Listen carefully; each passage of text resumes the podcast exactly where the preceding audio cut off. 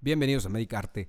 Los saludos servidor Miguel Leija y me encuentro en compañía, ahora sí, ¿no? Eh, como cada episodio, de mis compañeros y amigos Isaac Enríquez, Oscar Rodríguez, Baldo, elpuerco.com. Y tenemos un nuevo integrante a partir de este episodio, que ya lo han escuchado previamente, es el doctor Raúl Pacheco. Bienvenido, doctor. Y pues esto es Medisac- Medicarte. Medisarte. Tanto tiempo que nos tardamos en, en iniciar. Esto es Medicarte.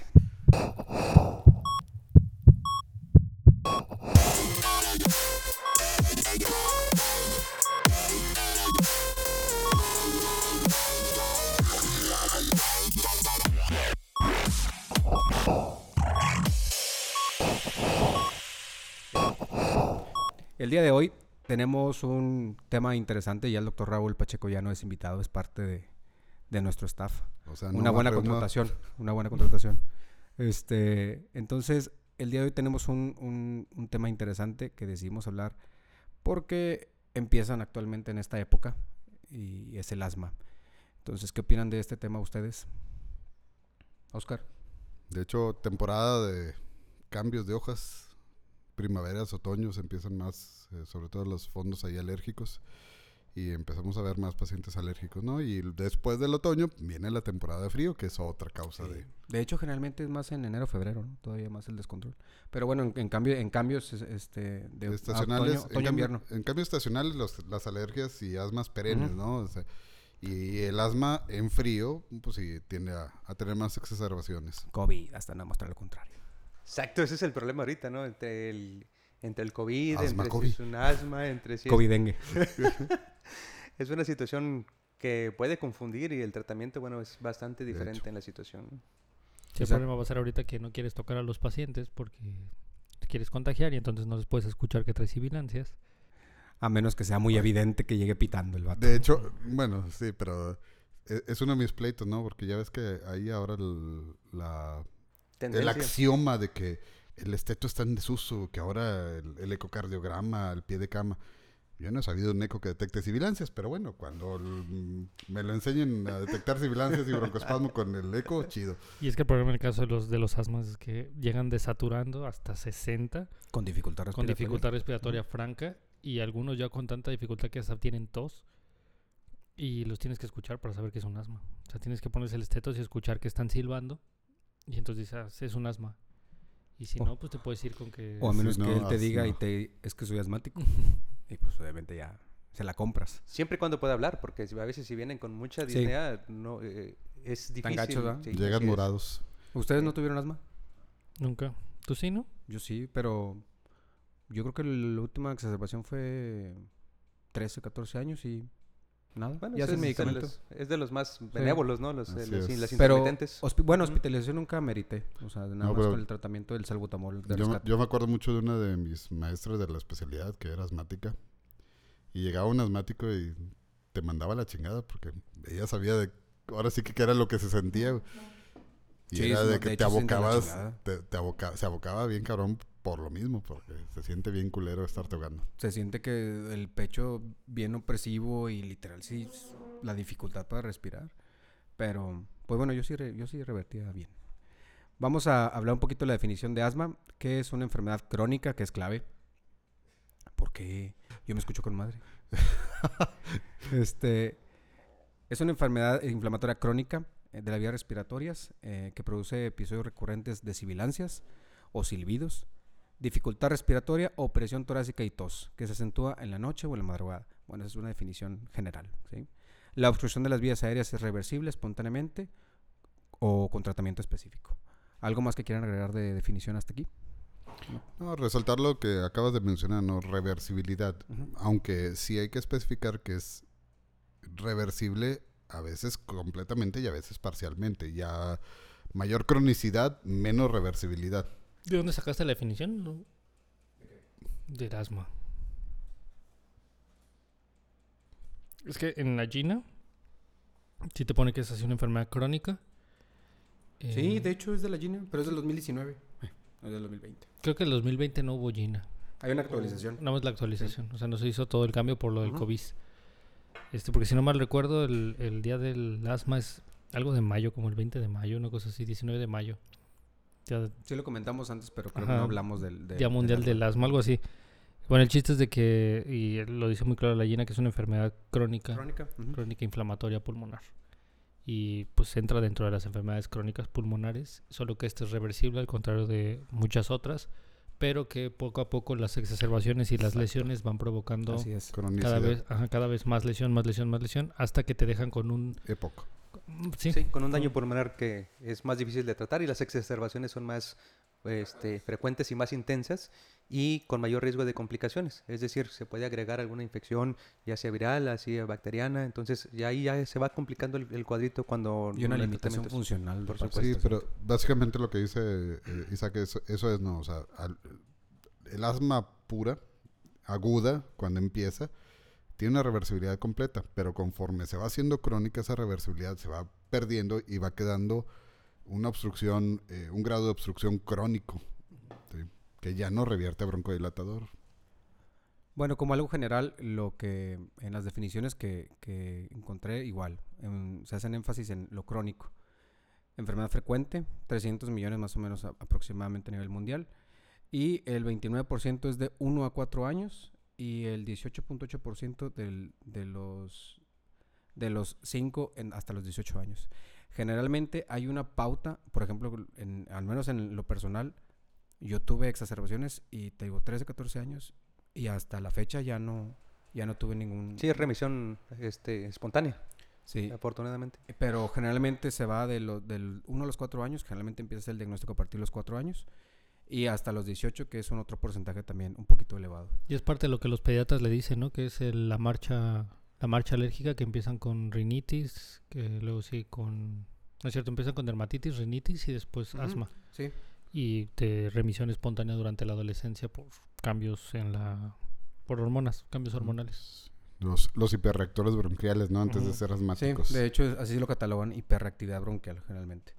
Bueno, en cuanto un poquito de qué se trata el asma, eh, ahorita lo explicamos o empiezan a hacer una analogía de, de lo que vamos a decir. Oh. Este, Con su permiso, Mr. Analogía.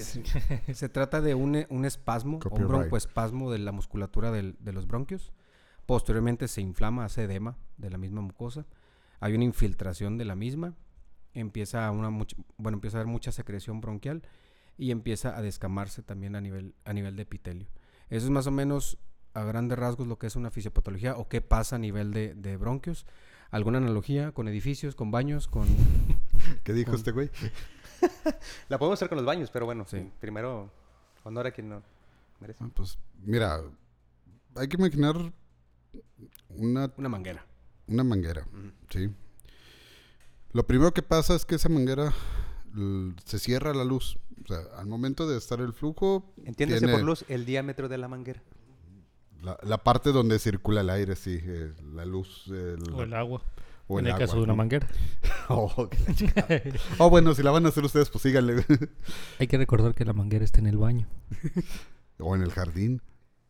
o en el jardín. Échale, échale. Digo, afortunadamente mi regadera no ocupo tener manguera en el baño, güey, pero cada quien. Se baña jicaras. No, este, inicial, inicialmente lo que es es el, el cambio en el espesor del bronquio. O sea, se hace más estrecho, se hace más pequeño. Pero después la parte de adentro se empieza también a inflamar. O sea, Como si acumulara sarro. ¿no? exactamente, hacia eso iba la, la La comparación. analogía. La comparación. O sea, primero es que la, el- la manguera se hace, se estrecha, se hace más pequeña. El diámetro disminuye. La segunda es que ya no disminuye, pero se acumula sarro adentro, se acumula, se inflama el epitelio, ¿sí? Y la secreción, la flema, que normalmente teníamos, pues, en un tubo de dos pulgadas, Fluye. si lo fluye más fácilmente que si lo comparo con un tubo de una pulgada. Y a lo mejor pareciera que tengo más flema en un, en un área más estrecha, en un tubo más delgado, aunque sea la misma cantidad, ¿no?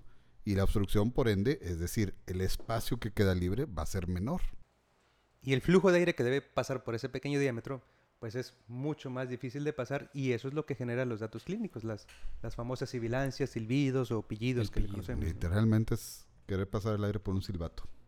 Exactamente, el, el Sí, espacio chiquito es el que el que te da la, la, el sonidito característico de los de los Eh. pacientes con asma que les, que cuando llegan se escucha como gatitos en el pecho, escucha como silbiditos, se escucha como Hombre, ahorita les va a pasar una- un interrogatorio de, de asma. Está con madre. Esos españoles, no, hombre. Se lucen con esas preguntas. La el- gema. la gema, ¿no? Sí, Sí, no, hombre, está eh, perrísimo. son, las ginas y las Las gemas. ginas y las gemas. Bueno, Ginas es, es como una manera de son las siglas La de- iniciativa de la global. iniciativa global contra el asma, Contra el asma y la gema es la la iniciativa, es europea o españo- española, española española contra para el manejo del asma. Entonces, lo que son las guías La guía internacionales más, importantes en las cuales nos basamos nosotros, porque pues la iniciativa mexicana eh, creo que sale en el 2025, me parece.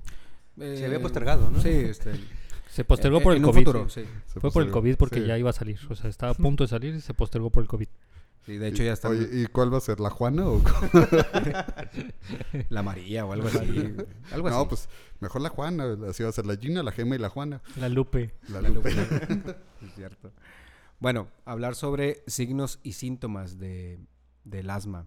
Síntomas clásicos, ya lo comentaron ustedes, el famoso pillido o sibilancias, que ya lo comentaron también, de la estenosis o estrechez de la, de la vía respiratoria.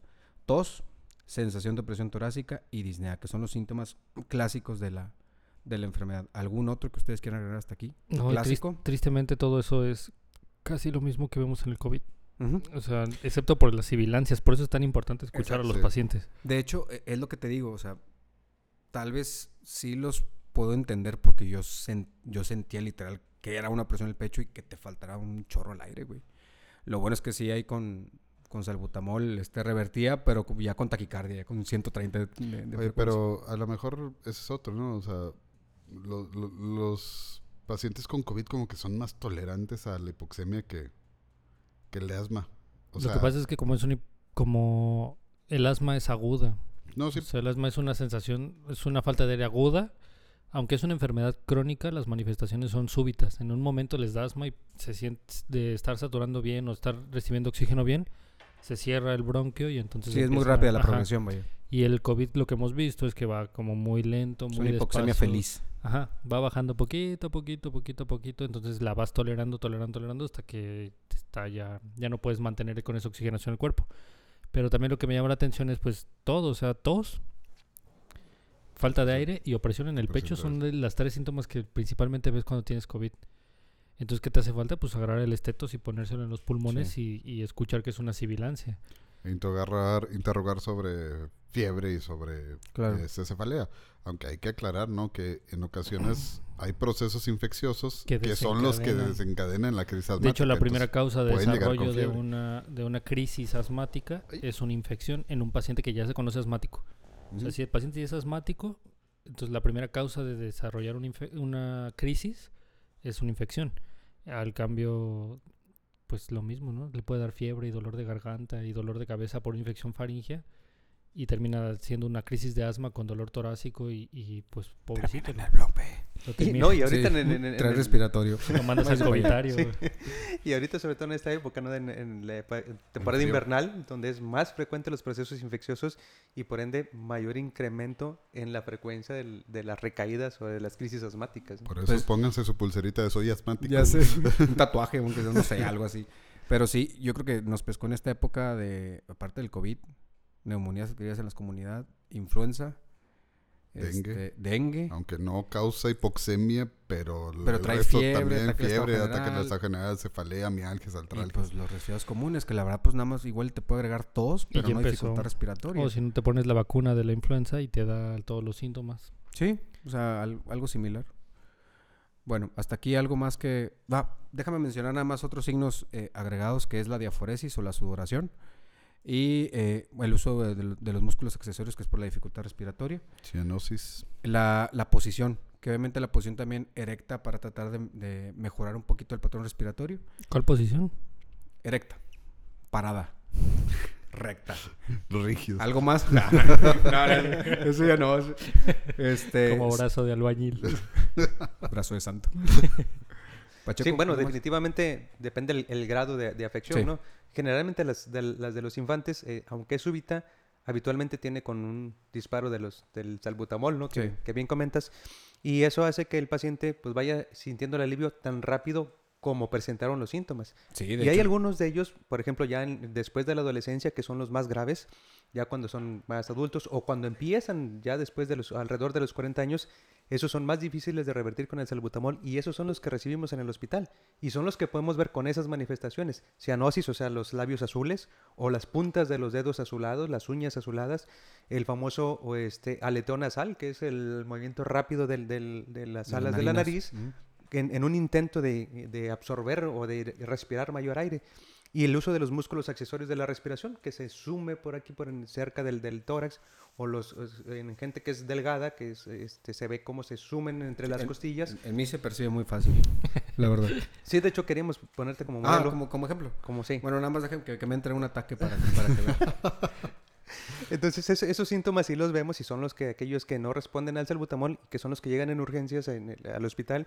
Y allí es donde ahorita nos encontramos con la controversia de decir, bueno, es COVID, es dengue, es insuficiencia cardíaca. Si es en aquellos Ah, adultos. de hecho, Entonces- también Entonces ahorita vamos a ver cardíaca. diagnósticos diferenciales que, que realmente puede complicar bastante el diagnóstico y el tratamiento. ¿no? Sí, de hecho, vamos a hacer una pausa y regresamos también con, con otros diagnósticos, este, diagnóstico diferencial de, del asma. ¿Es Eso es. medicarte? Medicarte. Medica.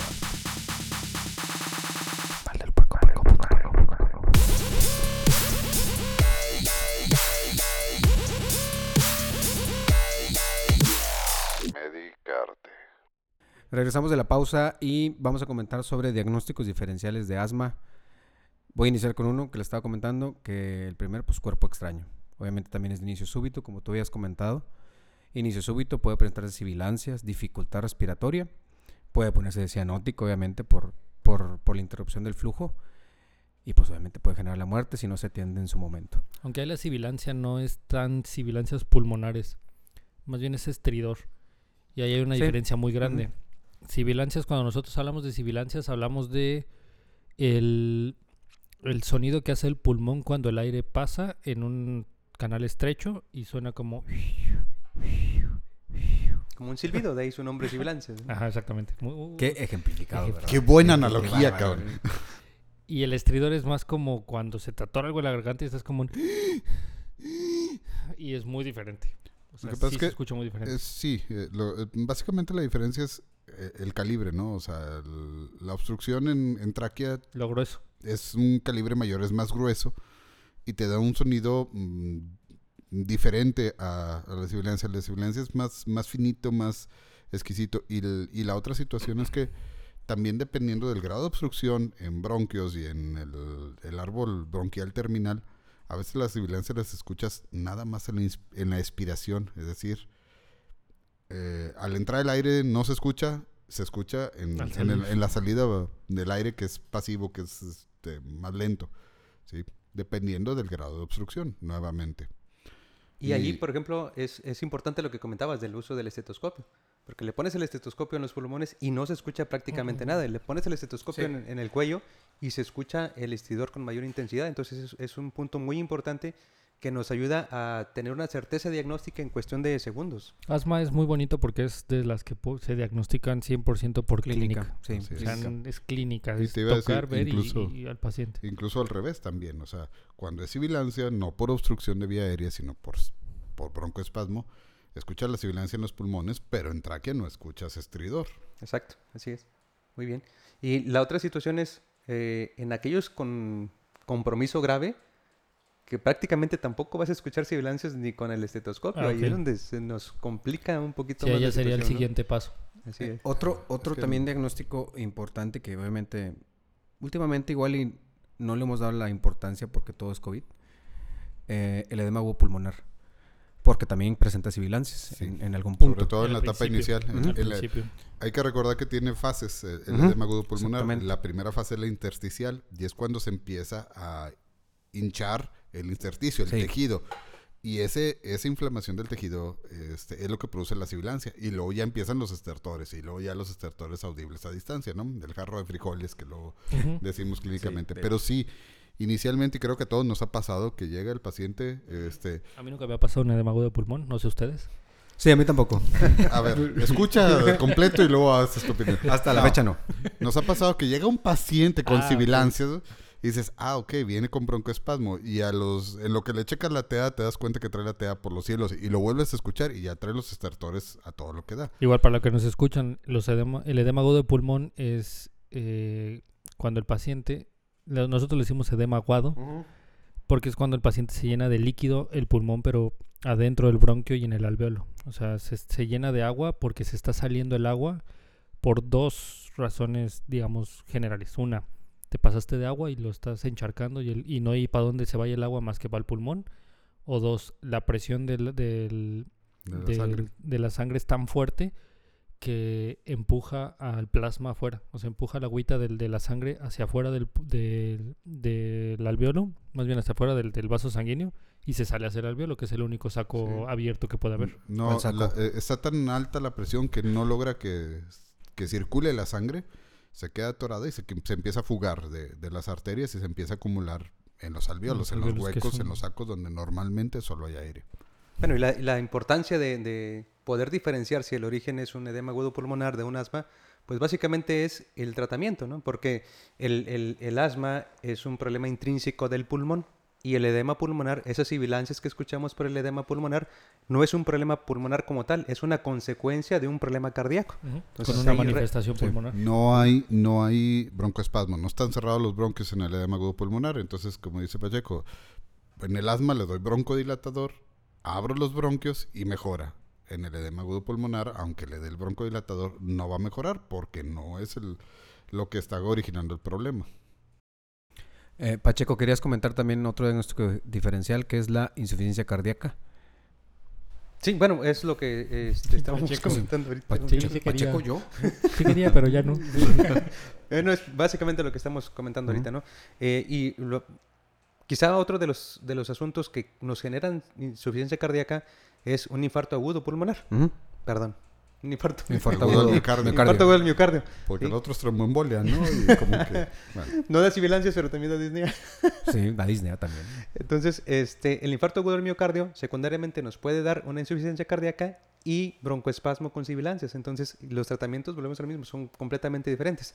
Acá en el infarto agudo del miocardio podemos utilizar eh, medicamentos que llamamos beta bloqueadores para mejorar la función cardíaca, pero en, son medicamentos que no deberíamos de utilizar en el asma bronquial, porque ahí lo empeoramos. Entonces es muy importante hacer todo el espectro, ver todos los diagnósticos o posibilidades diagnósticas que pueda tener nuestro paciente y entonces poder llegar a un diagnóstico de certeza y el tratamiento, aunque tenga las mismas manifestaciones clínicas, el tratamiento eh, puede ser bastante diferente e incluso puede ser perjudicial si no llegamos a, a identificar esas causas. ¿no? lo que Isaac, no, es, asma es clínica y es interrogatorio. ¿no? O sea, definitivamente el que es asmático es el antecedente, es el inicio súbito, es este, las manifestaciones que las tienes que escuchar con el estetoscopio. No hay vuelta de hoja, no hay otra manera de escuchar sibilancias más que o le pegas la oreja al pecho o le pones el estetoscopio. Ahora también. Espérame, otro- espérame, perdón.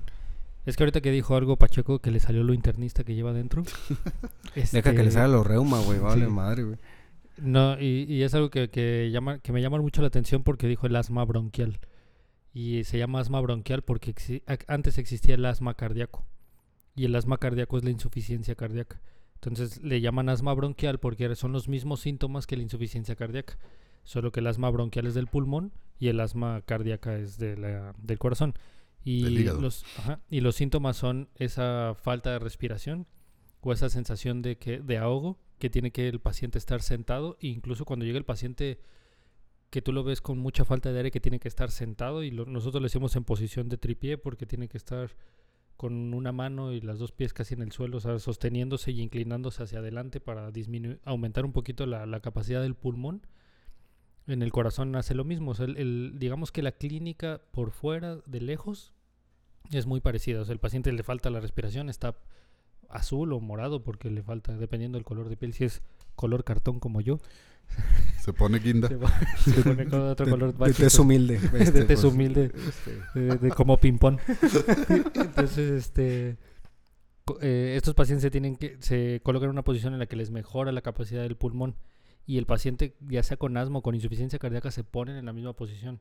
¿Qué es lo que le diferencia? Pues obviamente que la enfermedad principal es por el corazón o por el pulmón ¿Y eso cómo lo sabes? Pues escuchándolo. O sea, Pero- poniéndole pero- estetos. Especificar, es, es en tripié, ¿verdad? Es en tres.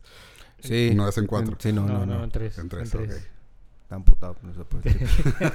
Este, bueno, otro diagnóstico diferencial también en, en- en cuanto a mm, edad temprana, la bronquiolitis. Porque la bronquiolitis también es un proceso infeccioso.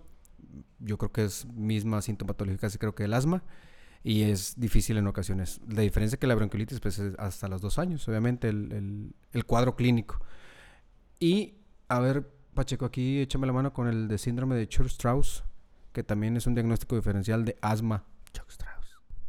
Bueno, el, el síndrome de Church-Strauss es este, hay afección pulmonar y afección renal y es un fenómeno autoinmune. No es una situación que, que dependa, o básicamente ahí es con la exploración física, que es la, la- clínica como tal, ¿no?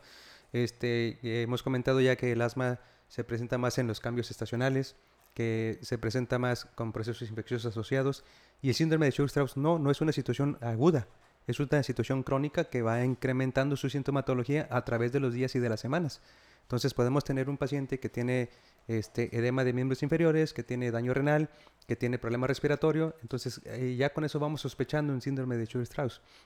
Este, eh, obviamente hay situaciones en las que eh, los paraclínicos nos hacen el diagnóstico diferencial. Y muy, muy importante lo que acabamos de comentar. O sea, el asma es una situación aguda. El síndrome de Church-Strauss es algo progresivo a través de los días y de las semanas. O sea, panel 48 elementos más Claro. este, los También- demás de reuma. También otra cosa es, bueno, se lo vas a mencionar, el EPOC, ¿no? Sí, de hecho está como diagnóstico diferencial el EPOC como tal. Sí, el EPOC es enfermedad pulmonar obstructiva crónica por sus siglas y en el cual el problema pulmonar es, pese a que es crónico, es completamente diferente. Es una situación de, de una inflamación que provoca, una inflamación crónica que provoca el estrechamiento progresivo del, del gracias Baldo el estrechamiento progresivo conozcan a Baldo Gracias, Valdo. Mal, Baldo. Este, el estrechamiento progresivo de la vía aérea. Entonces, sí puede provocar en algún momento los mismos síntomas del asma. Inclusive hay una entidad que, que la mencionan en la... En, ¿Cómo se llama la del, la del EPOC? ¿La guía? La Gold. La Gold, sí. Ajá. En la guía que es, que, es una... La GOL. Una, Una sobreposición La EPOC-asma. iniciativa por la obstrucción crónica. Ajá. Es una sobreposición de EPOC asma en el cual el EPOC tiene un componente asmático, o sea, tiene un componente reactivo, ya sea por infección o por una situación de, de polinización o cualquier cosa. El que se va haciendo crónico se va haciendo una, una disminución del calibre, un, un broncoespasmo, pero que ya no revierte, que ya se mantiene. Es EPOC. La sintomatología es muy similar. La diferencia es que en etapas iniciales el asma es reversible, es decir, yo puedo volver a abrir el bronquio. Y en el EPOC no. En el EPOC ya siempre permanece un grado de, de disminución de, de la luz, del calibre, de- del diámetro del bronquio, que ese ya permanece, ese ya no se modifica. Perfecto. ¿Algo más hasta ahí? ¿No? Los Diagnósticos diagnósticos diferenciales. diferenciales, pues no, creo que no. ¿Cuánto? ¿Dos minutos? ¿Para los 30? Sí. No, hombre, güey. Sí, lo bueno. Apenas. Bueno, otra de las cosas, ya terminamos diagnósticos diferenciales. No. ¿Qué más? este, eh, abscesos, por ejemplo, abscesos faringios o tumoraciones. Este, eh, hay algunas tumoraciones que el paciente de repente dice, empiezo con estridor y empiezan con estridor laringio y empiezan tres, cuatro días y los em- y empiezan con fiebre también. Entonces ahí es otra situación que, que es semiaguda, no, no es completamente aguda, pero que es parte de los diagnósticos diferenciales porque empiezan con cierta obstrucción de la vía aérea. Sí, Aunque es superior Otro- que lo que hemos comentado, pero bueno, vamos, en el momento inicial pudieran... Sí, Otro que se me ocurre son los, los neumotórax, atención, o neumotórax espontáneos. ¿Por qué? Porque son pacientes, por decir, con- que son muy delgados, que tienen bulas, que tienen eh, alteraciones pulmonares crónicas que no saben, que de repente viajan en avión, eh, pasan dos, tres horas en el avión y por la, eh, la descompresión Cambios de presión. Mm. El pulmón se colapsa. Eh, se revienta una bula, que una bula es como una bol- una burbuja de un de Una un burbuja de aire, dentro del- Sí. sí, un Es- globito una dentro del de aire pulmón. dentro del pulmón. Es el, el enfisema, ¿no? Eh, Es así como que en lugar de sacos chiquitos es un saco un grandote saco que no sirve, ¿no? Exactamente, que se rompe y provoca que el pulmón pierda la presión negativa que tiene y pum, se colapsa. Y al colapsarse el pulmón, pues provoca los mismos síntomas, dificultad respiratoria aguda, sien- siente que no puede respirar, le baja la saturación, está agitado, está tosiendo inclusive y provoca Tiene pues, COVID. exactamente lo mandas Pásale atrás respiratorio, por favor. y si fuera cualquier otro momento, pues tú piensas que es una, una crisis asmática. Entonces, si no fuera en la época del COVID, tú piensas que es una crisis asmática y le empiezas a dar salbutamol y pues le empiezas a empeorar. Pero volvemos a lo mismo, la clínica. el estetoscopio. Porque ahí lo que va a pasar es que no, No vas vas a escuchar sibilancias y no vas a escuchar ruido del lado que está afectado, ¿no? No Donde se nada. la bula este, y se acumuló aire alrededor del pulmón y hizo que el pulmón se colapsara. No vas a escuchar ningún ruido respiratorio. Y es que es el pulmón. O sea, tienes que, más bien tienes que escucharlo. O sea, tienes que hacer clínica. Yo me acuerdo mucho que mis maestros de, sobre todo pediatría, que era donde más veía asma, este, te decían, el asmático que le pides radiografía es porque no le hiciste clínica. Al asmático no necesitas pedirle radiografía. Me, me- me acordé de un- una imagen que vi que quisiera tener la sangre fría del que tomó este electro. Y un electro con FB, güey. Así, o sea, neumotórax atención con la radiografía, ¿no? Exactamente. Sí, o es sea, son- clínica, Hay ¿no? cosas que tienes que hacerlo por oído y, Ay, y y- no necesitas una... Oído y tacto, hablando de percusión, ¿eh? No, no de otra cosa. Sí, como decía Bueno. también un maestro, decía, el que, el que no mete la mano, mete la pata. Exactamente. Entonces, El hay dedo, que- ¿no? hay que revisarlo. ¿No el dedo?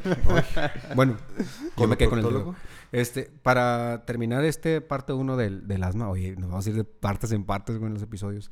Ya que Otros diagnósticos diferenciales, eh, tromboembolia pulmonar, eh, disfunción de las cuerdas vocales, lesiones de tráquea o bronquios, lo que tú comentas también, tumoraciones, y comentan también sinusitis crónica. Sí, claro, sobre todo la desmoidal, que es la que hace que tengamos descarga retronasal, esas pequeñas partículas de moco entran dentro de la vía aérea generando algo parecido al- al- a la obstrucción, con, como es este, muy irritante, empieza a inflamar la vía aérea y puede dar síntomas muy parecidos. Entonces una sinusitis crónica como las desmoidales pueden dar datos sugestivos. Y, Y, y el reflujo, ajá, porque son, Ah, son cosas que es suceden en la noche. Eso ¿eh? es verdad. Eso es muy Sí. frecuente el reflujo. ¿Cierto? Los datos, los síntomas del, del asma se hacen más intensos en la noche.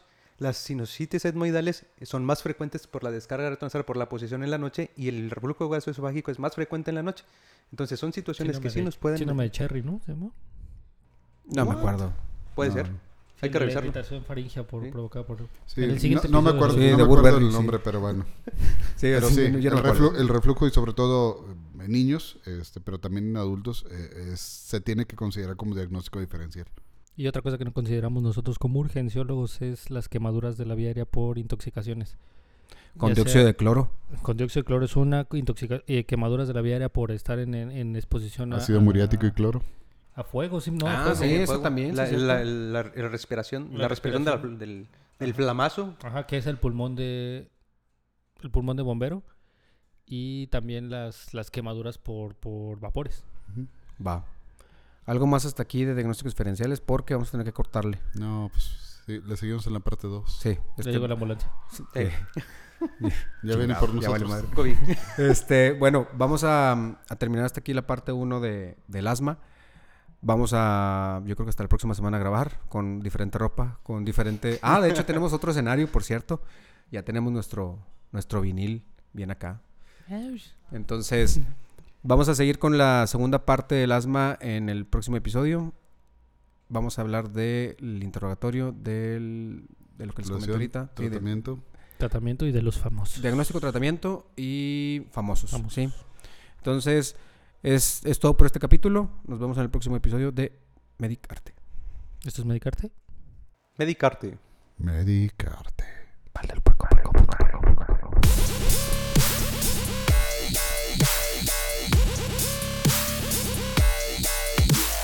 Medicarte.